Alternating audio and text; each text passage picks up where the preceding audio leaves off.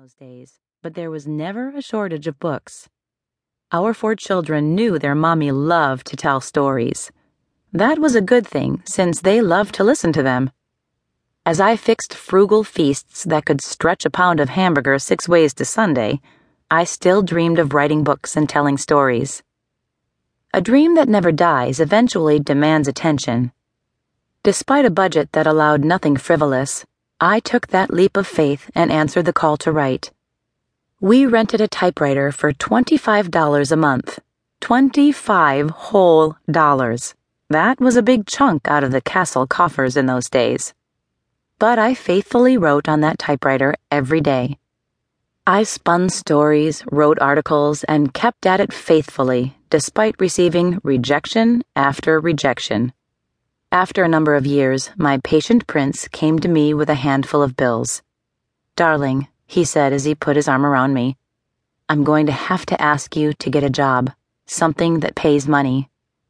I looked at my typewriter, sitting on the kitchen table beside a mountain of typed pages tied into book sized bundles with twine.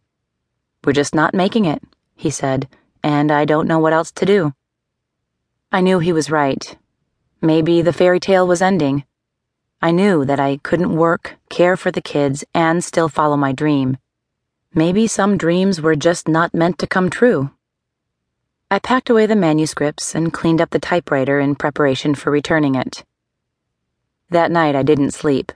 I kept thinking about my dream. In the wee hours, the prince stirred and saw me awake. What's wrong? he asked. I think I could have made it, I whispered. I don't know why, but I think I could have made it as a writer. My prince was quiet for a very long time before he took my hand. If it means that much to you, then go for it. He squeezed my hand. We'll figure something out. We'll do whatever we have to do so you can write.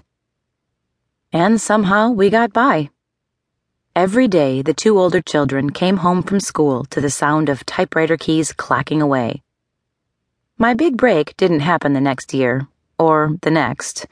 In fact, it didn't happen for five long years. Then one day I received that magical telephone call.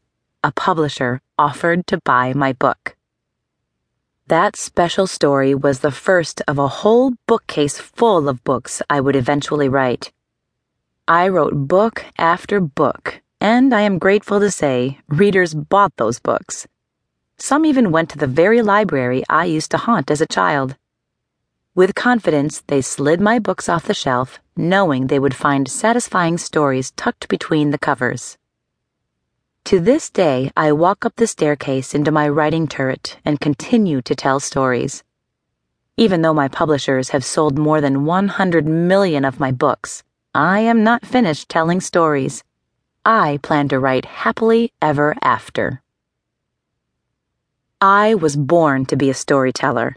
I've read stories, collected stories, written stories, and loved stories my entire life. There are no words that stir my soul more than once upon a time. I relish every aspect of being a writer, but through the years I've had an insight about myself as an author. I'm happiest when I'm writing. Don't get me wrong, I enjoy meeting my readers, doing interviews, and everything else that is involved in my career. But in the end, and the beginning, I am a writer, and telling a story is what's most important to me. The very first time I visited that library in my hometown, I was only four years old. When Miss Bunn, the librarian, handed me that very first book, a little golden book, my mother said I took it with both hands, looked at it for the longest time, and then pressed it against my heart. My mother could not pry the book away from me. My love of books never waned. I struggled with reading until I was 10 years old, but once the concept of sounding out words took hold in my mind, those books I carried home from the library never gathered dust. I read them under the covers long after the lights should have been out. I knew I needed to sleep, but the story kept moving forward and I was caught up in the magic and wonder of it all. This was the same magic and wonder I longed to create someday myself. When I finally closed the book, sleep still eluded me. I would often lie awake into the